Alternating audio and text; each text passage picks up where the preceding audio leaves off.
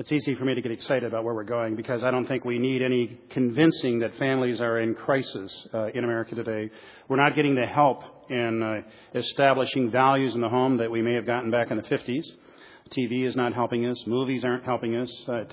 Even to a certain extent, we're not getting the help in the public sector that we used to be able to get. And so it's time for the church to say, what are we going to do in the light of this crisis? And that's what we're trying to do here as a church. We have been looking at the Gospel of Matthew. Today we come to the most significant passage, perhaps in the Bible, for a lot of folks. This is the peerless teaching of the peerless teacher, the Sermon on the Mount. And we're going to go through this sermon a little bit more slowly than what is my custom. It's such a rich passage. I want to make sure we don't miss what's here. So turn in your Bibles to page 958, the Pew Bible. We're going to be looking at one Beatitude today, Matthew chapter 5 and verse 3. Matthew chapter 5 and verse 3. Blessed are the poor in spirit, for theirs is the kingdom of heaven. Father, we pray that you'll speak to us through your word this morning. Enable us to see, hear what you would have us to see. And then, Father, I pray that because of what we have seen, that you'll motivate us to be the kind of people that you want us to be. In Jesus' name we pray. Amen. I recently read about a bicycle race in India where the object of the race was to go the shortest distance from the starting line. The only rules in the race were that you can't touch your foot on the ground once the race starts, and if your bike topples over, you're done.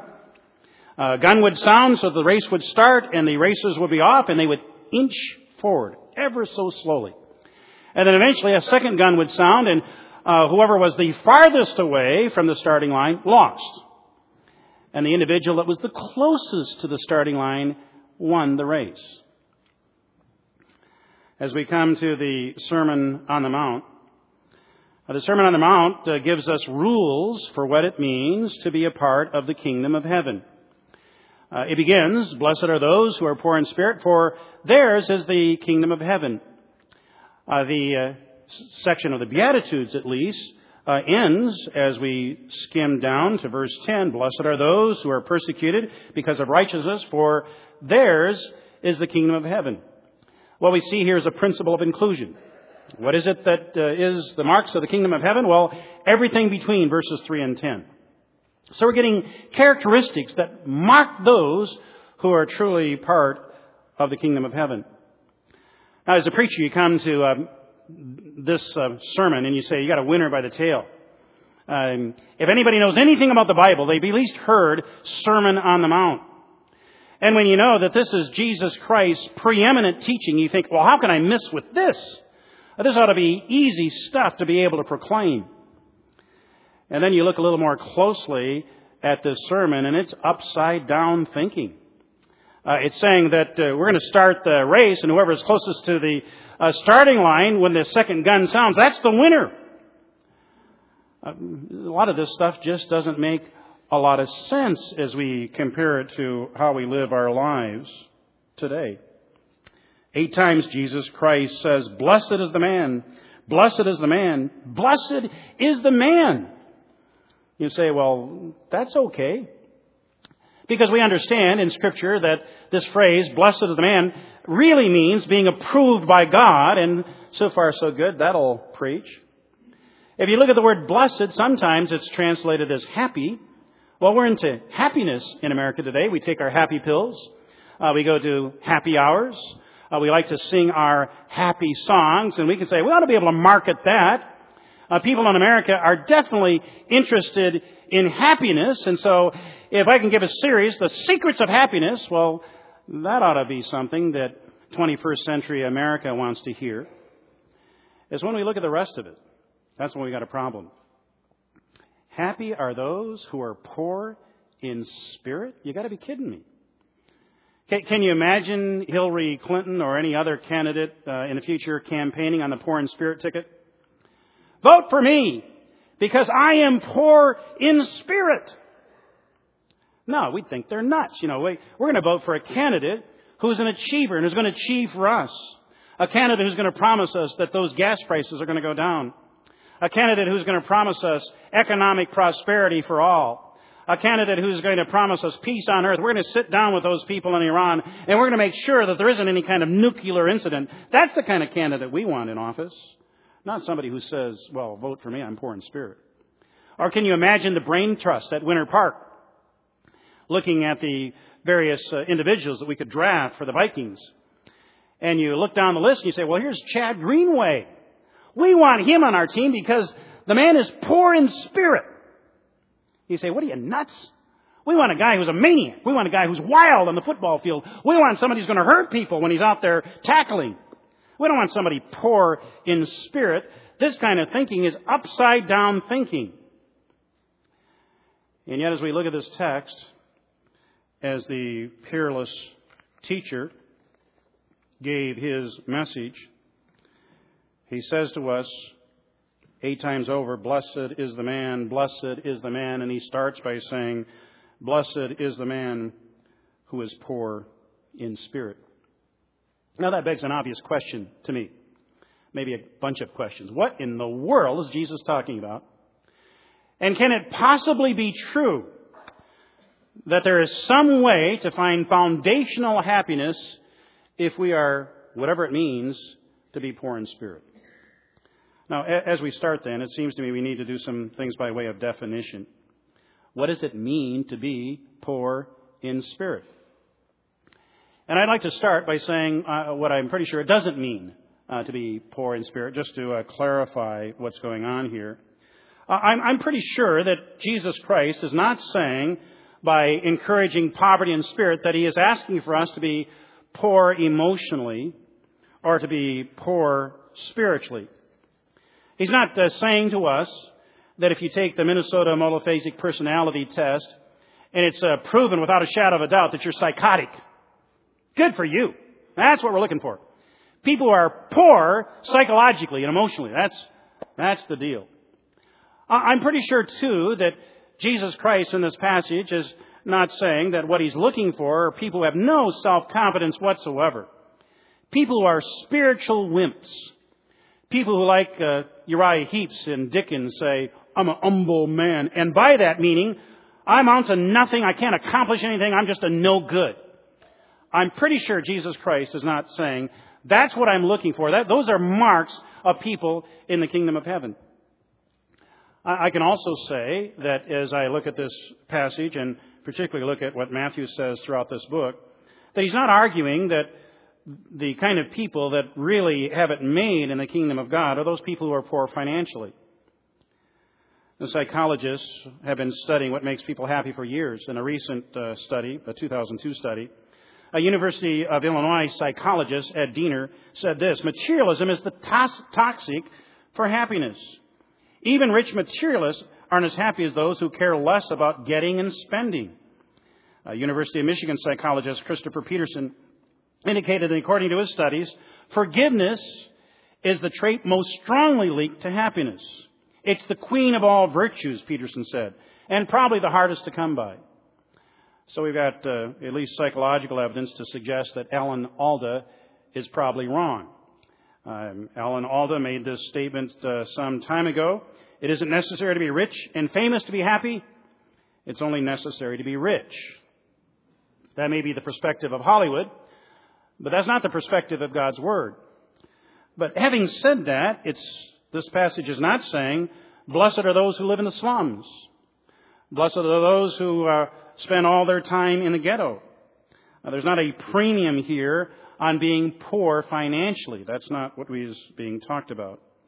Well, what is he talking about then? Well, there are two words that are translated as poor in the Gospel of Matthew. The first word that is translated poor is the Greek word penes, which has to do with just eking it out, living from day to day. You can almost see this in the word as being penny poor. It's just making enough to barely get by, and that's it. That's not the word that Jesus Christ uses here in the Sermon on the Mount. The second word that appears in the Gospel of Matthew is the word tokos. Tokos is a word to mean beggar poor. This describes the person who doesn't even have enough to get by the day. This describes the person for whom every day is a rainy day, and they wouldn't make it through the day without begging. They can't earn enough. They can't do enough.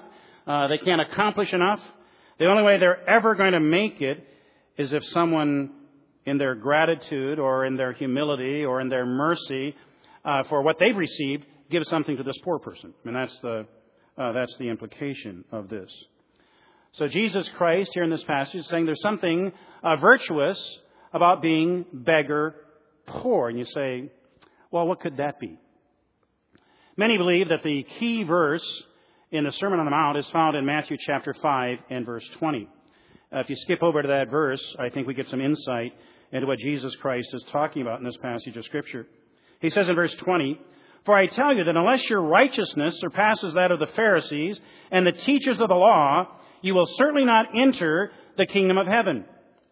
Now, by that, Jesus Christ is saying you've got to be better than a Pharisee, which then begs the question, well, how good or how bad were the Pharisees? Well, Jesus Christ himself tells us what he thinks about Pharisees in that wonderful little story he tells about the Pharisee and the tax collector in Luke chapter 18. If you're familiar with the story, both the Pharisee and the tax collector come into the temple. And the Pharisee looks up toward heaven and he says, "I'm so thankful that I'm not like this man, you know, this tax collector over here." And in his assessment of the tax collector, he was right, because that tax collector would have been like the mafia of the day. He was one who would have cheated people. He would have been one guilty of usury in that society. He would have been among the drugs of society. So from a human perspective, there was nothing wrong with that Pharisee looking at that tax collector and saying, "I'm a better man than you." If anybody looked at the two and asked themselves the question, who's the better man? Everyone in that society would say, well, the Pharisee's the better man. No doubt about it. He's the better man. If the Pharisee were campaigning for public office against the tax collector, we would be out campaigning for that Pharisee, because the Pharisee was one who was righteous. He was one that was upright. He was one who had integrity. He was one that you could trust. We know religiously he would have prayed 3 times a day. He would have fasted twice a week. And when he gave each year, he didn't just give a tenth of what he made that year. He gave a tenth of his net worth every single year. He was a better man than the publican by anyone's judgment. If that Pharisee came and asked for your daughter's hand in marriage, you would be glad to have that Pharisee as your son-in-law, because he was noble, he was upright, he was conscientious. And if your daughter dragged in that tax collector, you look to your daughter and say, "What in the world are you thinking? I mean, this guy is obviously a louse. You can do better than that, can't you?" So if we compare the Pharisee and the tax collector honestly, the Pharisee's a better man. And some of us may get the notion as we look at that story that Jesus Christ tells that the fundamental problem of the Pharisee was conceit. Yeah, he was the better man, but he shouldn't have said that in a public place. You know, don't stand in front of an audience and say, "Well, you got to be so pleased to have me as your teacher here today because I'm better than all of you."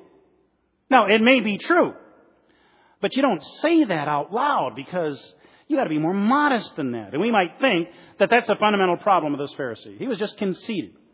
He was full of himself. Now, maybe he had a right to be conceited, but you don't communicate your conceit in public places. Now, if you think that's the essential issue here, you're wrong. Now, I can say that because if you look at how Jesus Christ introduces the story of the publican and Pharisee in Luke chapter 18, Jesus says that the fundamental issue is there are people in society whose righteousness rests in themselves, and they're wrong. The issue for that publican and Pharisee is that when you're standing in the temple of God and you're thinking that you're somebody before God in God's temple, you're wrong. Because the truth of the matter is that every one of us who stands before a holy God is beggar poor. Every one of us. No exception. And that Pharisee thought, well, because I'm a better man than the tax collector, that means something to God. And the truth of the matter is that meant nothing to God. It might mean a great deal here on earth. There might be friends around who will say, "Oh, you're a cool guy, and I'd love to have you as my friend." But standing before God, it means not a thing. Now, the highest place on earth is Mount Everest. I'm told that the lowest place on earth is the Philippine Trench. Mount Everest is 5 miles above sea level. the Philippine Trench is 5 miles below sea level, obviously a distance of 10 miles. If we were able to drain the Philippine Trench and stand at the bottom of the thing and look up, you'd be looking up 10 miles. You'd say, wow, what an incredible distance between the bottom of this trench and the top of Mount Everest. But if you were to look at the earth from the vantage point of the sun, the earth looks like a billiard ball. The difference between the Philippine Trench and Mount Everest is not seen from greater distances. And that's the point of what's going on in this passage. God can look at us, no matter how good we are or how bad we are, and what he sees is a smooth billiard ball. We're all the same. And until we come to the point where we recognize, I am beggar poor before holy God, I can't come before him and say, well, at least I'm not like this tax collector. Or you can flip that around. And you say, well, at least I'm not like this Pharisee. You know, I'm honest, and I'm honest about my wickedness. And I don't pretend to go to church and be some hypocrite in church. You know, you can do that sort of thing and be every bit as wrong. Now, the issue is you're not going to be in the kingdom of heaven until you recognize the starting place is to say, I am a beggar before Almighty God. And I have nothing to my advantage that anybody else around me has. We are all beggars before a holy God. Because until you recognize that you're a beggar before God, you're going to have no need of God. And if you have no need for God, you're not going to come to God. And if you don't come to God, you're never going to be in the kingdom of heaven. So that's where Jesus Christ starts. If you're going to be in the kingdom of heaven, you need to know how desperate you are as a beggar before a holy God. And in recognizing that, that ought to create a hunger and thirst for righteousness in you, which is mentioned in these Beatitudes, and a longing for what God has for you. And what is it that he has for you? Well, the kingdom of heaven. Now, that leads us to the next statement that I want to make, or the next set of conclusions I want to draw from this first Beatitude. You'll be blessed if you long for the kingdom of heaven. In the Beatitudes themselves, and we'll get into this as we go through this series, the Beatitude in verse 6, blessed are those who hunger and thirst for righteousness, for they will be filled, is the middle of the Beatitude statement, and it reflects the attitude Christ wants us to have. A hungering and a thirsting, a passion for what's right before God. And of course, inherent in that is a longing for the kingdom. If you're new to the study of the Gospel of Matthew, you may not be aware of the fact that the kingdom of heaven is a central theological issue in the Gospel of Matthew. The Gospel of Matthew, more than any other gospel, helps us understand what the kingdom of heaven is. It's a unique focus of this book. 26 times in the Gospel of Matthew, you will see the phrase, the kingdom of heaven. And so it certainly begs our trying to understand, what does the kingdom of heaven mean within the Gospel of Matthew? First, by way of oversight, there are two essential truths as we talk about the kingdom of heaven in Matthew. First, the kingdom of heaven is at hand in Matthew. That it is something that you can enjoy right now. We'll get into the details of that in just a bit. But within the Gospel of Matthew, you can enter the kingdom of heaven right now, today, and there's a sense in which the kingdom of heaven is yet future. It's something that's eternal. So Mother Teresa, in the light of that, was able to make this statement. We all long for heaven where God is, but we have it in our power to be in heaven with him right now. To be happy with him at this very moment. That's an essential teaching that we see shot through the Gospel of Matthew. And then, of course, it's also a future reward. It's the eternal heaven as we think about it. Now, looking at this more specifically, what is this present emphasis that Matthew talks about? And more specifically, what is this future kingdom of heaven all about? Now, before we touch on that, C.S. Lewis made a statement that is gripping, to me at least. He said, aim at heaven and you get earth thrown in. Aim at earth and you get neither. Now, that's upside down thinking to a lot of people, but I think that's right on the mark for what Jesus Christ is teaching us here in the Gospel of Matthew and the Sermon on the Mount. Now, to the specifics. For the present, if we're looking for the kingdom of heaven right now, what are we looking for? I think I've got the verses listed up there. First, we're looking for forgiveness. Do we have the verses? Yeah, there's all the verses. What I've done here, just in case some of you want to check me out, all 26 verses where we see the kingdom of heaven, you want to write these down. I've got included on these slides. So as you look at these essential first statements in the Gospel of Matthew, you'll find in the preaching of John the Baptist, that John the Baptist went out and he was preaching a baptism of repentance for the remission of sins, and that is the means of entry into the kingdom. So what is he saying? Well, if you turn from your sins, experience forgiveness from your sins, well, that's having the kingdom of heaven in your life right now. And you can say, you know, for this society that plays the blame shame game, where guilt is something that we experience with a degree of regularity, would it be foundational for happiness to know that you'd be freed of guilt? To know that in the light of what the scriptures teach, you can be in that wide and spacious place. That's what forgiveness is. Well, obviously that ought to make us happy. And Matthew is saying you can have that right now. It's part of the kingdom of heaven. In Matthew chapter 13 and verse 11, in the parable section, Matthew describes the kingdom of heaven, or those in the kingdom of heaven, as being those who can understand the mysteries of God. Now, as you look at the kingdom parables, in Matthew 13 particularly, as you look at the kingdom parables, one of the assertions that Matthew's going to make is that there's a lot of teaching that we have in the church that doesn't make any sense to the world. Do you think that's true today? Matthew says that. There are going to be a lot of things that we say as Christians. Your relatives and your neighbors are going to look at you and say, what in the world are you talking about? In this section in Matthew 13:11, Matthew makes the assertion, for those of us who are in the kingdom, there are mysteries that we now can understand. There's teaching that might not make sense to other folks that suddenly makes sense to us. And obviously that's an advantage for us being in the kingdom of heaven. Right now we can understand foundational truth that family and friends and others who don't know Christ don't get. And of course, hopefully we can be in a position to explain it to them. Third thing we can say about the kingdom of heaven right now. I just said it's a little bit of heaven on earth. And I'm getting this from primarily Matthew chapter 13, the kingdom parables. If you look at the kingdom parables in Matthew chapter 13, you find, among other things, that Jesus Christ in his teaching about the kingdom says the kingdom of heaven is like, and he continues tells us what it's like. And one of those parables, he says, it's, you know, it's like a kingdom where there are wheat and tares. The tares represent those who don't really get it. Obviously, the tares are what you want to weed out and throw away, and they're going to be burned up at the end of the age.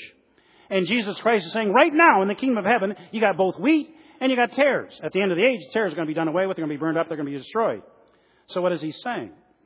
He's saying that in a certain sense, the kingdom of heaven is happening right now. And one of the realities is that we might be in Christian circles, and we may find that on occasion we're bumping into tares. People who want to be a part of whatever we're doing, but they're not getting it. People are somehow still confused. People who are charlatans who are saying, oh, I believe in Christ, I believe in Christianity. And then you listen to what they teach and you say, well, this isn't right. This isn't right. In fact, as you look at the Muslim world today, as they do their apologetics against Christianity, this is their primary argument against us. You Christians say that you don't even believe that the Bible is the authoritative, inspired Word of God. Just look at what those German liberal professors said in the 1800s. You don't even believe in the stuff that you call the Bible. You don't believe in the power of God through prayer. You don't believe in any kind of stuff. And they can point to Christians who will say that sort of thing. So Christianity is discredited by Muslim apologists because you look at what these tares in the church are saying. The point that Matthew is indicating, well, that's the way it's going to be in the kingdom of heaven right now. And we need to be committed to a wheat kind of theology and thinking. A rather climactic section in Matthew is in Matthew 16:19. I'm suggesting for the present, the implication of this is that in the kingdom of heaven today, we should be able to experience power in prayer. This is often called the office of keys in confession. If you have a Lutheran or Catholic background, you would have been exposed to this in the Lutheran and Catholic Church. In churches like ours, we don't always pay enough attention to this, in my opinion, as we should. But the essential teaching in Matthew chapter 16 is this. Whatever you bind on earth will be bound in heaven. Whatever is bound in heaven will be bound on earth. The clear implication of that is that God has given authority to his church. We say this in the church. The gates of hell will not be able to prevail against the Church of Jesus Christ, because today, right now, in the kingdom of heaven, God has given power to the Church of Jesus Christ. And we can ask ourselves, if we're in the kingdom, are we experiencing that power? Do we believe God for evidence of power in our lives as we interact with people about us? As we come before God in prayer, do we really believe that something is going to happen powerfully as we pray in faith believing? Maybe you heard the story about the minister who died and went to heaven. And right before him, the taxi cab driver died and went to heaven. And first, the taxi cab driver, dressed in sunglasses, a loud shirt, a leather jacket, and jeans, came to appear before St. Peter. And Peter said, "Who are you, that I may know whether to admit you in the kingdom of heaven?"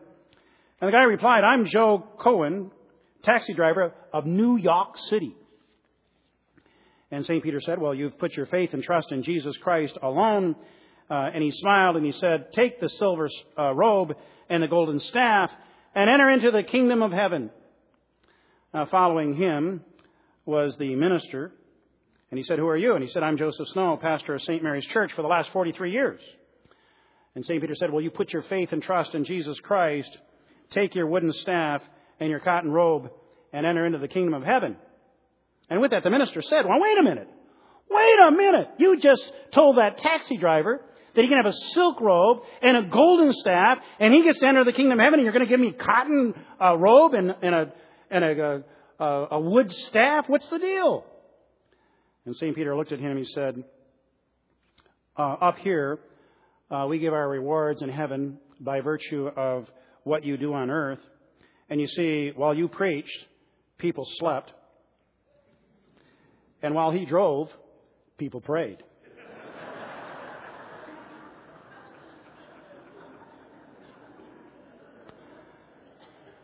Certainly what Matthew is saying as he describes the kingdom of heaven right now is that in the Church of Jesus Christ, we should expect that as we pray, we are going to see things happen in heaven and things happen on earth. Expect that, says Matthew. If you're poor in spirit and are receiving the kingdom, you should be able to understand that.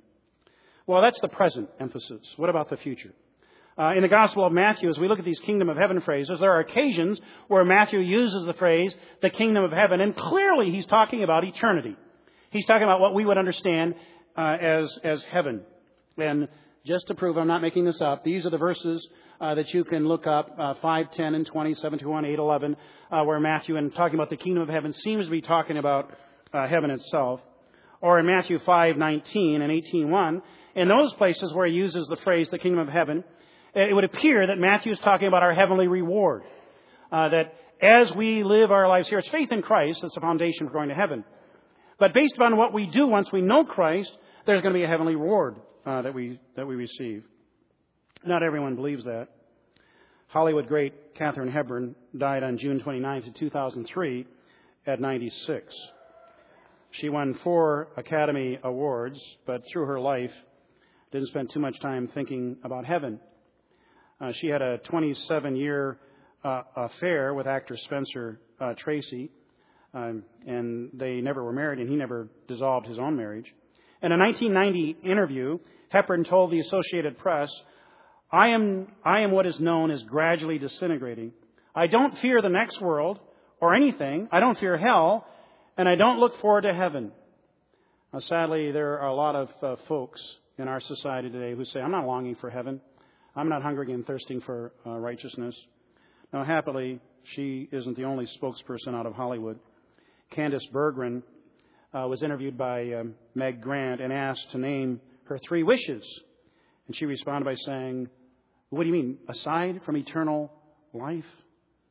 Because that's the essential thing. So what are we going to do when we get to heaven? Now, this comes from the book of Revelation, so a little quick study out of Matthew now. Skip ahead to the book of Revelation. What does Revelation tell us about what's going to happen in heaven? Well, in heaven, we're going to worship. You say, what does that mean? Well, we're going to worship by playing instruments. Harps are mentioned in Revelation 5:8, 14:2, 15:2. In the book of Revelation, we're going to worship by singing. We're going to sing some new songs. We're going to sing some psalms. We're going to sing some praise songs. And so both services that we have here on Sunday morning will be represented in heaven. You may not like that, but that's the way it's going to be. in heaven. We're going to sing some doxologies in heaven. We're going to be hearing some music in heaven. And we're going to be listening to the ultimate preacher, Jesus Christ himself. And so you're never going to have to go home after a sermon and say, oh, man, George was off today. Because it's Jesus who is going to be the preacher. Secondly, we're going to rule in heaven, according to Revelation 24. We're going to judge the angels. Some ask the question, are we going to be angels? The answer is no. We're not angels in heaven, but we're going to judge the angels. We're going to rule over cities in heaven. We're going to rule over creation in heaven. One of the questions I get asked, I went to middle school this last Wednesday night. It was Ask the Pastor night. And boy, I wish you all could have been there. It was one of the coolest things. There had to be 10 to 15 to 20 hands up in the air for an hour. You know, these kids asking questions about the Bible. And they weren't stupid questions. I mean, these were theological questions. It's probably the deepest questions I've ever had asked with any group. And one of the questions I was asked was, so, Pastor, are there going to be animals in heaven? Well, in Isaiah chapter 66, as well as in Peter and Isaiah both say there's going to be a renewed heaven and a renewed earth. And so what the old earth is like is going to be renewed in heaven. So I can pretty categorically say, of course there are going to be animals in heaven. If it's a renewed heaven and renewed earth, there's got to be animals in heaven because this is a renewal program. The only thing I know for sure is that Phoebe, Joan's dog, isn't going to make it. Phoebe is the dog from hell who tore up carpets and destroyed walls and I did all other things, so I'm not expecting to see Phoebe in heaven. But your pet might make it. I don't know. Thirdly, we're going to rest in heaven. According to John 14:2, it is a resting place. And in our rest, what is it that we might be doing? God has created us to be in His image.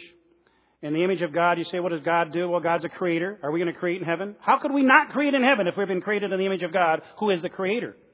So I look at this, and to me, it's a no-brainer that we're going to be painting in heaven. We're going to be doing sculpture in heaven. I came across this statement just this last week. It really touched me. I hope this touches you, too. Pastor Jack Hayford was telling this story. He said, it was a deeply sobering day when I came to Carl's room in the hospital, knowing there were only a matter of hours to live for Carl. As we sat by the bedside, I said, Carl, how are you feeling? A man of deep faith and commitment to Jesus Christ and a very experienced and highly respected lighting director at CBS, he looked at me. His eyes misted slightly and he said, Pastor Jack, you know when you're in my business, it's a combination of lights, the skill at blending things together in order to create special effects. That's what this job is about. This morning I woke up and in the quiet of my heart, Jesus spoke to me. He said, Carl, how would you like to direct a sunset? Wouldn't that be pretty cool? If we're going to be in God's image in heaven, we certainly will be. I believe we'll be writing music in heaven. We're going to be dancing in heaven. Joni Eareckson Tada has said the first thing that she's going to do when she gets to heaven is she's going to ask Jesus for a dance. We're going to play in heaven.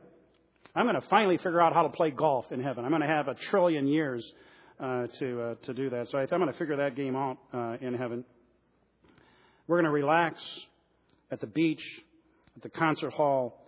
We're going to explore the cosmos. If we're going to have a body like Jesus Christ, one of the things that's excited me, you look at the body of Jesus. I mean, his body is the first fruits of the resurrection, we're told in 1 Corinthians 15. So what did he do with his body? He walked through walls. I'm going to do that. What did Jesus do? Well, he flew places. You know, the ascension, he didn't need a spaceship or anything. He just right up into heaven. So I'm assuming that if my body's like Jesus Christ, that's what 1 Corinthians tells him. I'm going to be flying all over the place in heaven. You know, okay, let's trip to Mars. Don't need a spaceship. It's okay. You know, you do a little, of course, I don't want to be a bewitched here, but, you know, you do a little deal with your nose and, poof, you know, you're in Mars. And so anyway, that's all going to be pretty cool stuff. We're going to have relationships in heaven. And a lot of relationships we can talk about. Our relatives are going to be with us. I came across this statement this last week by Billy Graham's daughter, Gigi, quoted by John Maxwell. She said, the only thing that parents can take to heaven with them is their children. I thought about that, and I had to ask myself, you know, as a parent, am I giving my kids a longing for heaven yet? And how about you? Are you teaching your kids to long for heaven, to have an eternal perspective on life? We're going to have friends in heaven, all the friends that we've enjoyed here. They're going to be Christians from all ages in heaven. Moses and Paul and Peter and Beethoven we can sit down and have conversations with and then fly to Mars with. And then Jesus Christ is going to be in heaven. What are those relationships going to be like according to the Bible? Well, read Revelation 21 and 22 and you'll find out they're going to be perfect. There's never going to be a misunderstanding. Never, ever an unkind word that you're going to say or anyone else is going to say. Never an angry reaction. We're going to have new minds, so there'll be no more second guessing. Why did I say that? Why did I do that? Why did they say that to me? There are going to be no more bad memories in heaven. No guilt. Nothing to haunt us. And you look at this and say, well, why wouldn't we be longing for heaven then? Why wouldn't we want to say with the Apostle Paul, for me to live is Christ and to die is gain, because when I die, I get to go to be with Jesus in heaven. That's the attitude that I believe Matthew is suggesting we should have. So let me end with this heaven checklist.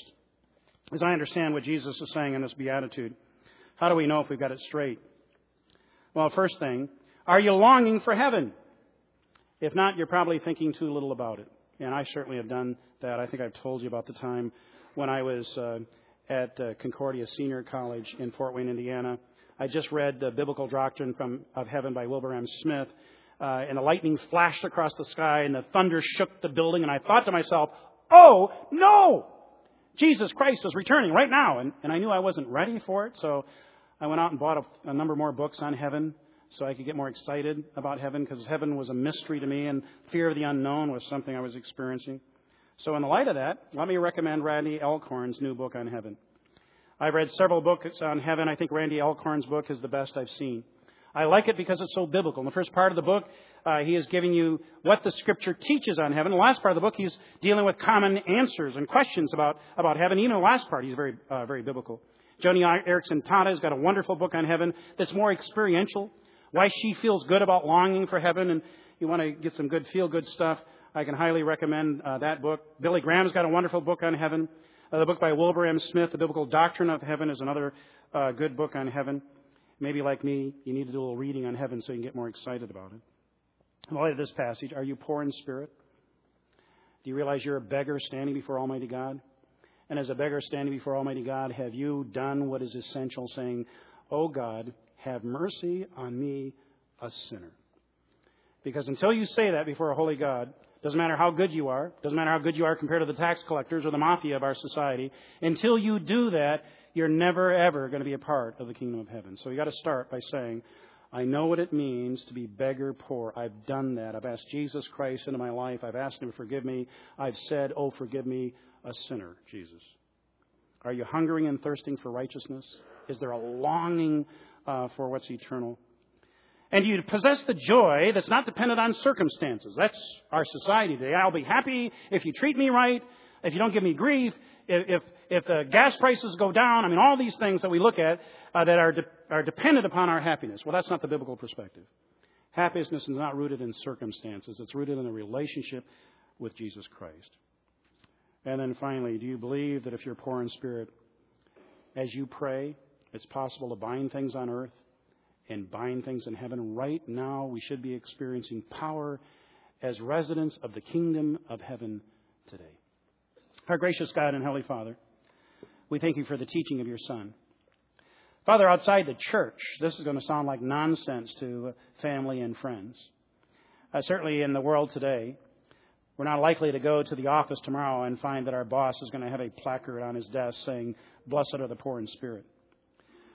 Nor are we likely to see, as we interact with people in the street or in our neighborhood or at school, people who are saying, oh, I long to be poor in spirit.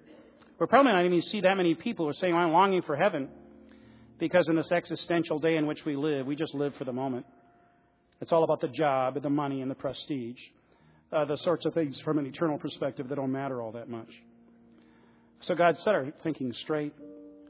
I pray that you'll give us a longing for righteousness, a hunger and thirst for it. Help us to get a better understanding of heaven, what it is and what it means, even what the kingdom of heaven can mean to us today. And then, Father, may we enter into the joy that is ours in knowing you today as members in your kingdom. We pray in Jesus' name.